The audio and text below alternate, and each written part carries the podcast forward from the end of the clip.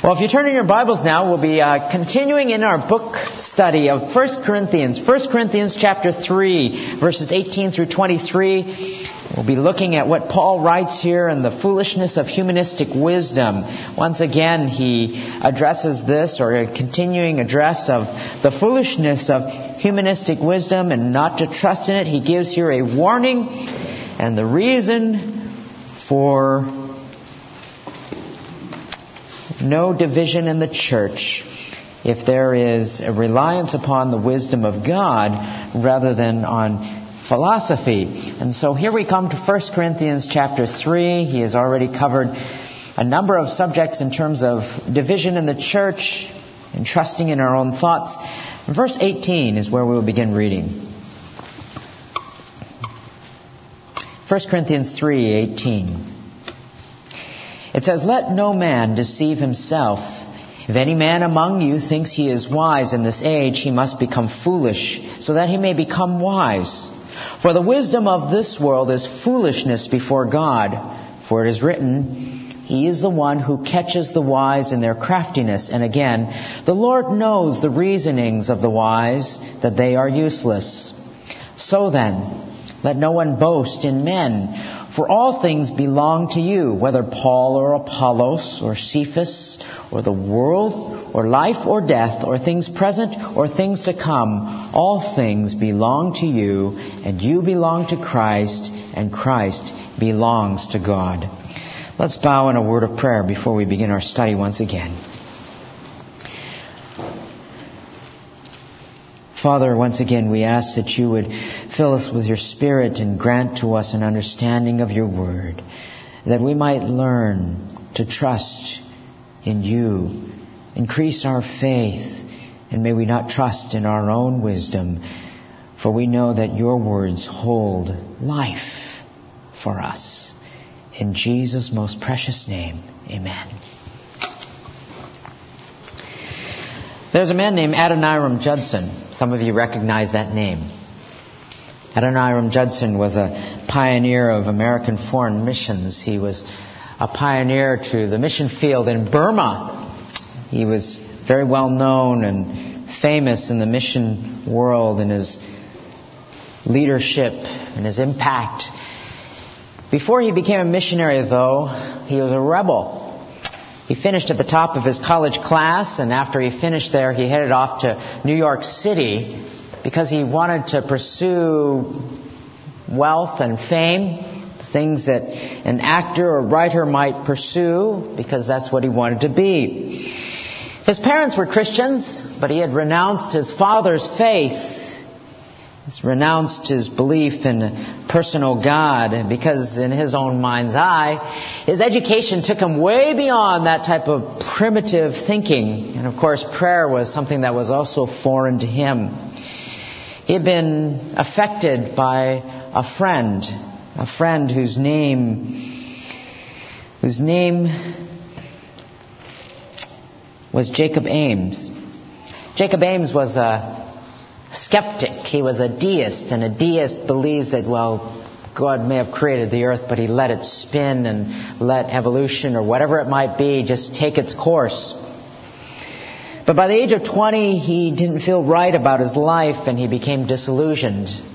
And he became discouraged. He thought, well, I'm going to return home to my home in Plymouth, Massachusetts.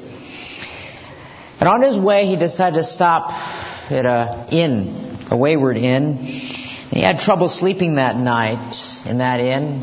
He didn't know anybody in that town, but he had trouble sleeping that night because there was a man next door who was critically ill and he was moaning and he was groaning in severe pain. It was obvious to him that his neighbor next door was dying, and he began to think about the possibility of his own death and whether or not he was actually prepared to die. And at times during that evening, he thought about returning perhaps to the faith of his father, but he imagined too his old buddy Jacob Ames and what his buddy would say to him about his father's doctrines. And so he simply waited for the morning to come so that he could just pass on and hope that all would just be fine and go well. It would be forgotten and he'd head on home. But early the next morning, when he woke up, he was checking out and he said to the innkeeper, that poor old man next door, how, how is he? The innkeeper said, well, he passed away early this morning and he wasn't, he wasn't old at all. In fact, he was a young man, maybe about your age.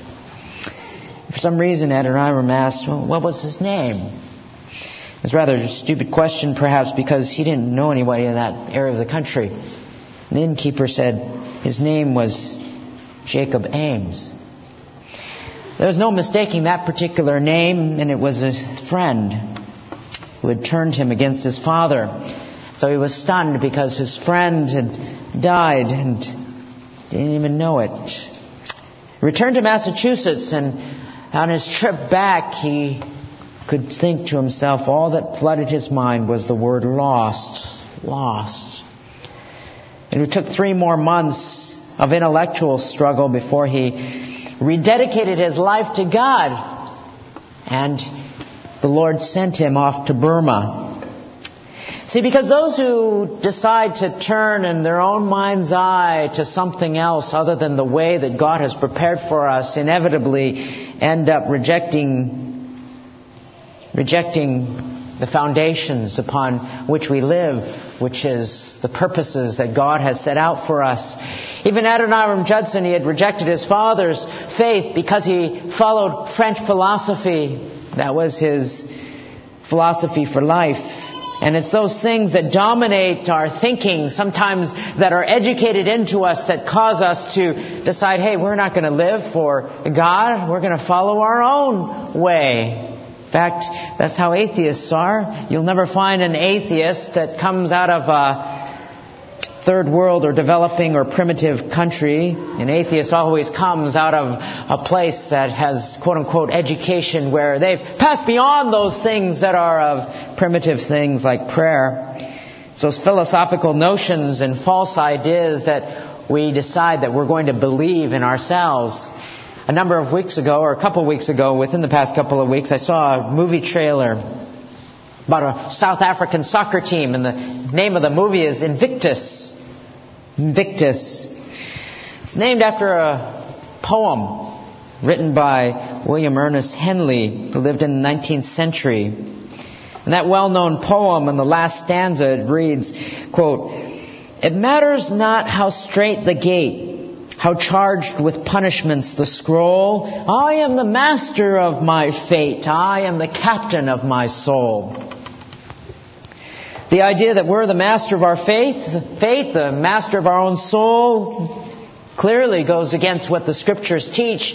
And if we adopt that sort of philosophy in life, we also adopt with it the worry, the anxiety, the stress, the sin, that comes because we are now in charge. We determine the course of our fate, our life, our future, which is clearly not true. And prayer goes out the window as well. Human wisdom ultimately is foolishness. It is useless. And that's not unlike, though, what happened to this church at Corinth. That's not unlike what happened to these Corinthians. These Corinthians, as I mentioned before, loved philosophy. It was the pastime. They would go and they would listen to some philosophy that was there. There were 50 at least identifiable philosophers and philosophies. They had all sorts of people who had all sorts of ideas. That's why when Paul came to Athens, he came there and they were interested in what he had to say. Said, let's give Paul a hearing. Why? Because Paul had a new idea and they were interested in philosophy, but it wasn't Paul's own idea. It was the Word of God, the truth.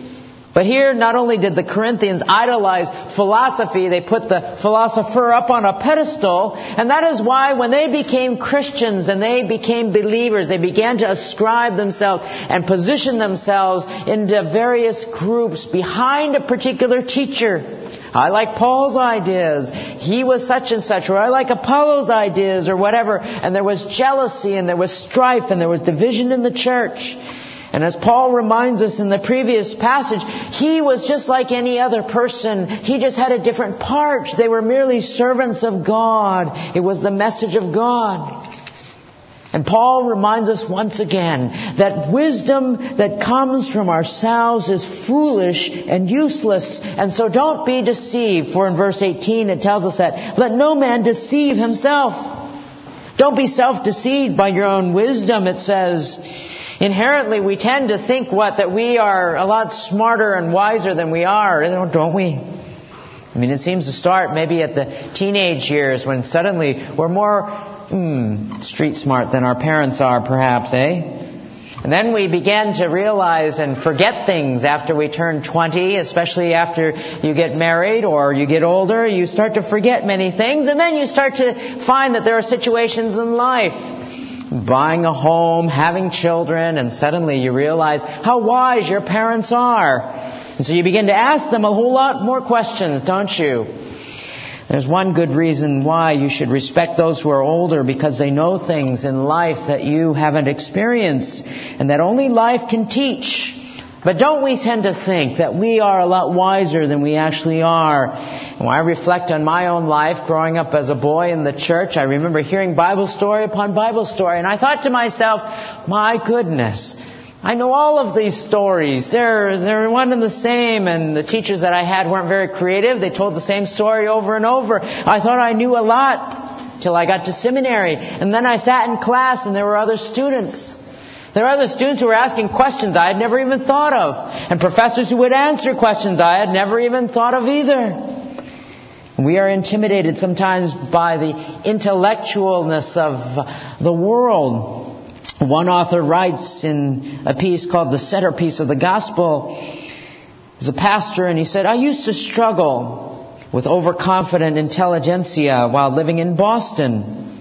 I would leave the town of Lexington where my family and I lived and I would drive past the towers of Harvard University. Another mile down the road on the left sits the campus of MIT. And to the right, the campus of Boston University, straight ahead were the towering headquarters of many great multinational corporations. There were moments when I was tempted to be intimidated by these unmitigated, unadulterated symbols of power. Here were great world leaders being trained in the business school at Harvard over at MIT, signals bounced off Mars every 30 seconds. In those towers, decisions were being made that created and destroyed the economies all over the world. And who was I? What was our congregation with this Christian gospel trying to preach? That's what was happening in the Corinthian church. They were intimidated by all the talk of so-called intelligent people who said the cross is silliness. And Paul tells us not to buy it. It has never been true and it is not true today. God is going to show the wisdom of men and women to be rank foolishness. For the wise, the cross must be its central place. Unquote. The world for all that it has to offer, the world for all that it has to teach, has nothing compared to the Word of God and the wisdom of God. And if anybody wants to be wise, you turn to the pages of the Word of God. You turn to the pages of the Bible to find out how it's done, to find out the solutions to your problems, to find out the answers to life, because the education of the world has nothing compared to the Word of God. You can spend an inordinate amount of time, many times, learning the things that have little or no eternal value little or no time spent in the Word of God to study, to dig deep, knowing and believing that these words contain words of life for you and for me, that we can live in the wisdom of God. If we were to ask, for instance, if we were to ask your children, what's more important to your folks? Learning, knowing, and loving God and the Bible? Or learning, knowing, and loving more of what school teaches so I can get good grades.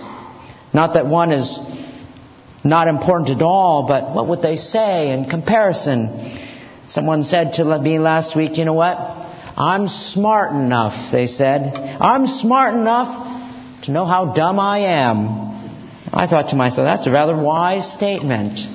Because the warning here is not to think of ourselves more highly than we ought, not to be self-deceived. because it's foolishness wisdom and the wisdom of man is. And the word in verse 20 where it says useless, useless, it means vain, it means empty. Something that has no value.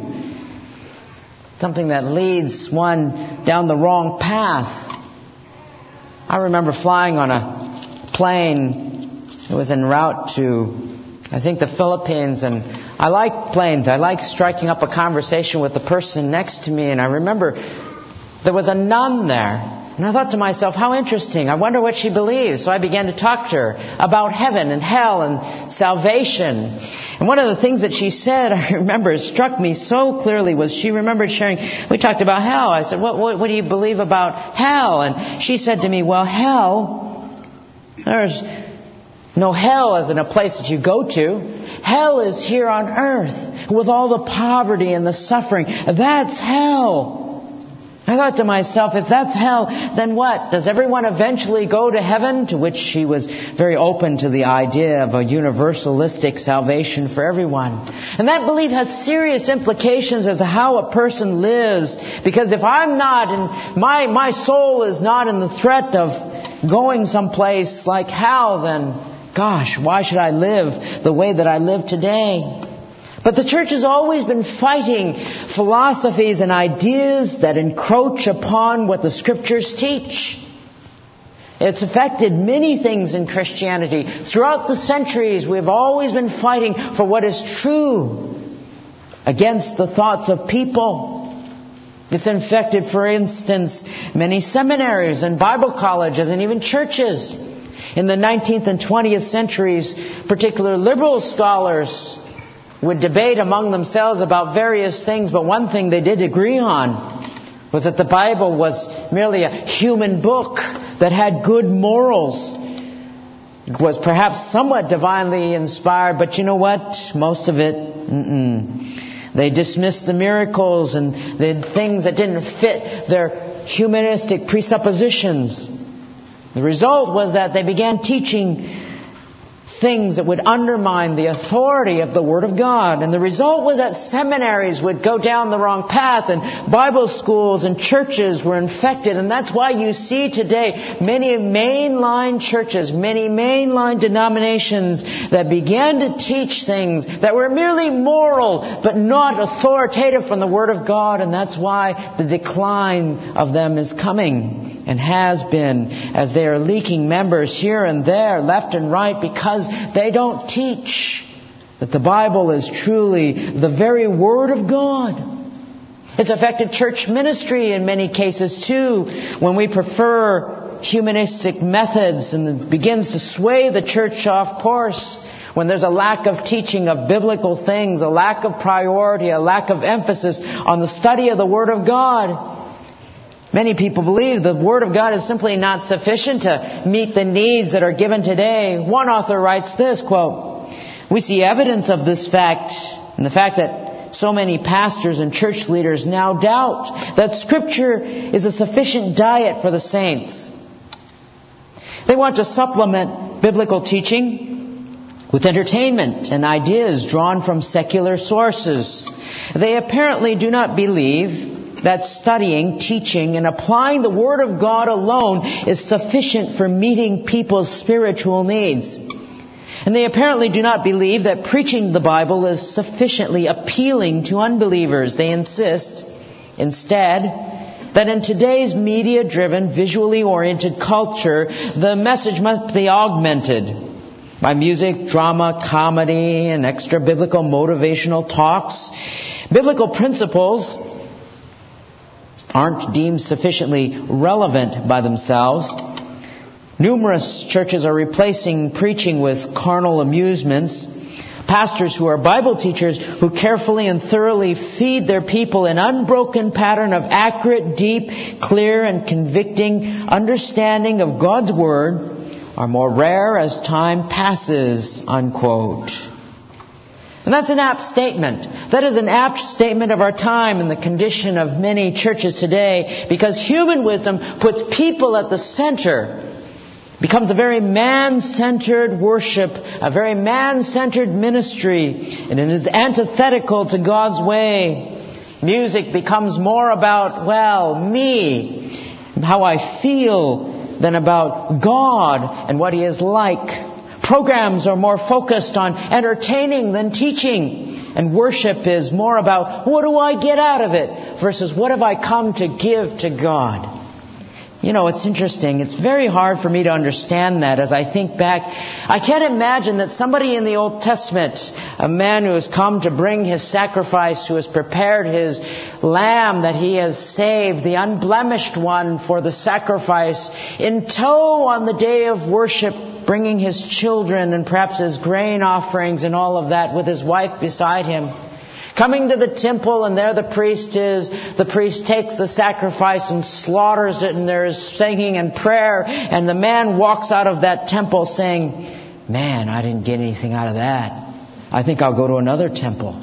That to me is so foreign. But that's the mentality today of a consumer oriented, spectator oriented, ill prepared heart that looks primarily to feel better about ourselves rather than a what? Does God feel good about what I am doing in my life? More of a self consciousness than a God consciousness in what is happening.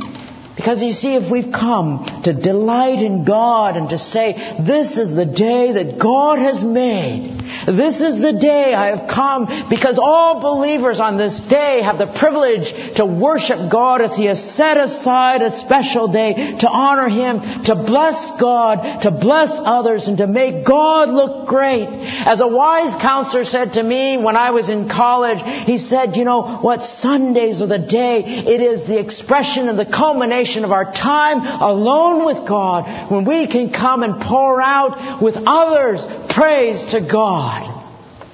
How special this day is. Not by duty, but because it is love of our God to exalt Him on this day. The primary purpose of worship is the glory of God, not the glory of man. Why did you come to church today? Why did you come today? I've always learned growing up, and one of the wonderful things my mother taught me was that Saturday was a day of preparation. Saturday night was to prepare for a special day. Sunday, when we worship our God.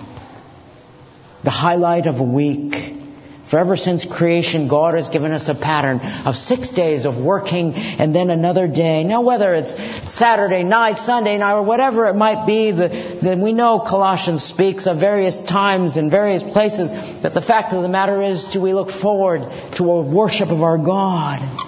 Because man's wisdom places man first. God's wisdom centers around Him.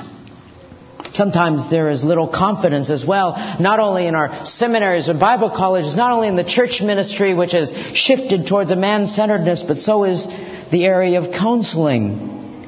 Often there is little or no confidence in the life changing Word of God. The power of the Word of God to change lives, as even Peter says himself, seeing that His divine power has granted to us everything pertaining to life and godliness. I've been discouraged sometimes, even when people have gone to see Christian counselors who haven't even prayed with them or shared anything from the Word of God unless they're asked to. The Word of God is life. The Word of man, it says in verse 19, the wisdom of this world is foolishness before God. Verse 20, that they are what? Useful? Helpful? God in His Word says they are useless. Humanistic, man centered wisdom offers to solve all the problems that we have. But to people who don't know God, they're foolishness. Speaking to the Knights of the Columbus Council in Baton Rouge, one of our Supreme Court justices, Anthony Scalia, said this quote, Antonin, that is, Scalia said, God assumed from the beginning that the wise of the world would view Christians as fools, and he has not been disappointed. If I have brought any message today, it is this. Have the courage to have your wisdom regarded as stupidity Be fools for Christ and have the courage to suffer the contempt of the sophisticated world. People would look at this they would look at this and say, you know what? The Bible doesn't have things to help me. The Bible, it doesn't address whatever I'm going through. It doesn't have enough what I need to live a godly life. That is foolish. That is foolish, they would say. But wisdom of people is foolishness. According to God's Word, it is plainly stated here. And because of that, Paul says, look, there is no division. There is to be no division among us. There is to be unity. It's verse 21. So let there be no boasting in men, for all things belong to you. All things belong to you, whether Paul or Apollos or Cephas or the world. Now what he does here, he says life or death or things present, things that come. He is presenting a figure of speech called a merism. And a merism is this. It is presenting two extremes, polar opposites, to mean the things inclusive, all in between. All of us know perhaps Genesis 1-1, which says what? In the beginning, God created the heavens and the earth. But we know that's not all He created. He created everything in between. That is a merism. Or Psalm 139, which says what? God knows when I sit down and when I rise up. That's not to say that's all God knows. God knows everything that we do. And so here in this passage, when Paul writes, he says, life or death, things present, things to come, everything in between, including Paul, Apollos, and Cephas, or the world, belong to us. It's repeated twice. Everything belongs to us. Now, in what sense? For the Christians, you see, those who are children of God, we are called joint heirs with Christ. We have an inheritance that is coming, and all things have been given to us. All good things have been given to us by God for us to enjoy. As James tells us, every good and perfect gift comes from above. Or if Romans 8:17 tells us, and if children, heirs also, heirs of God and fellow heirs with Christ. We have an inheritance. We have been given good things, and all things belong to us. Now, the question is, though, when you look at this, how does this encourage the Corinthians not to align themselves with particular teachers? How does this encourage people not to be divided? The perspective of all things belonging to them. How does that prevent factions and favoritism?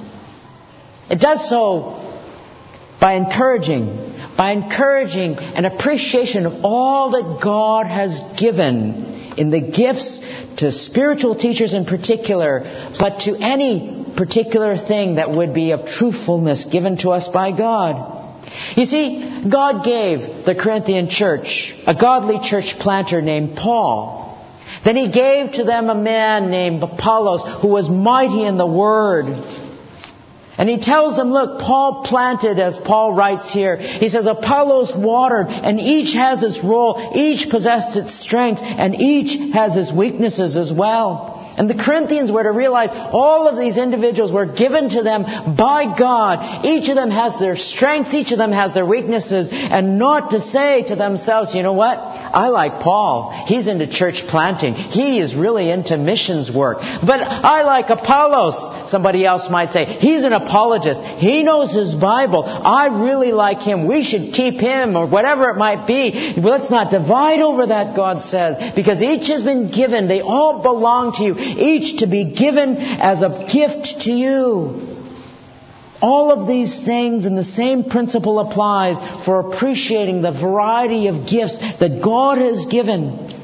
God may have given somebody a greater gift of teaching. So God may have given somebody else the greater gift of administration or of evangelism or of preaching. Some are more gifted in certain areas. Some are more gifted in the Word of God, but they're very bad at working with people. Other people are very pastorally. They're very good at working with people, but they're terrible teachers. I remember having a good friend of mine, one a close friend of mine. Boy, he would come into preaching class and he would stutter and mumble and he just couldn't preach at all and he would just admit that. And he barely passed the class or something like that. And, but he is a godly man, a great administrator, full of wisdom, and a great counselor who is working alongside in a seminary that I graduated from, a man that I go to for advice. He has a place in God's kingdom. So it's not to say, well, I like so and so, they're better at this and that, and we appreciate those gifts, but to believe that God has given to us a variety of things to appreciate and not to divide over. So, in Corinth, many people perhaps liked Paul's sowing of the seed. Other people liked Apollos who watered the seed, but God used them in different ways. Everything belongs to us in appreciation. And our perspective of the world, our perspective of the world changes when we see things as God sees them. Even the life that we live here, we have an inheritance waiting, and we realize, you know what? Our horizons broaden when we see things from God's point of view. If you've never traveled, for instance, to a, a developing country, to live like they live, and to realize that half of the world's population lives on less than $2 a day, a billion people less than a dollar a day, then you realize how much you appreciate how much God has granted to you because you see things from a different point of view. And God calls us to see things from His point of view, to have the heart that He has, and to see people, to see people as God sees them. So it's foolish to polarize and divide over people or foolish to divide over things that are inconsequential because God has given many things to us to appreciate and enjoy and to grow from. And so there's to be no division. And the warning is to follow God and His wisdom, not the wisdom of people, not to trust in our own selves, not to trust in our own strength, and not to allow that wisdom to infect the church or the way we do things or the things that we teach. I so much appreciate the song that we had sung a little while ago because it speaks to us. It is called Speak, O Lord. And the words are good to reflect on. For it says what? Speak, O Lord, as we come to you to receive the food of your holy word. Take your truth, plant it deep in us, shape and fashion us in your likeness. Then the light of Christ may be seen today in our acts of love and our deeds of faith. Speak, O Lord, and fulfill in us all your purposes for your glory. Teach us, Lord, full obedience, holy reverence, true humility. Test our thoughts and our attitudes in the radiance of your purity. Cause our faith to rise. Cause our eyes to see your majestic love and authority. Words of power that can never fail. Let their truth prevail over unbelief. Speak, O Lord, and renew our minds. Help us grasp the heights of your plans for us truths unchanged from the dawn of time that will echo down through eternity. And by grace will stand on your promises. And by faith will walk as you walk with us. Speak, O Lord, as your church is built and the earth is filled with your glory. Let's pray. O God, we pray that you would speak continually to us Transform our minds by your wisdom. Capture our hearts in the pursuit of you. And I pray, Father, may we not succumb to believing the world holds answers to life. That, Father, speak against your word. So, God, may we trust in you, trust in your word, knowing that it holds for us all that pertains to life and godliness, that we might live by them. Make us discerning people that would trust and live by your unchanging word.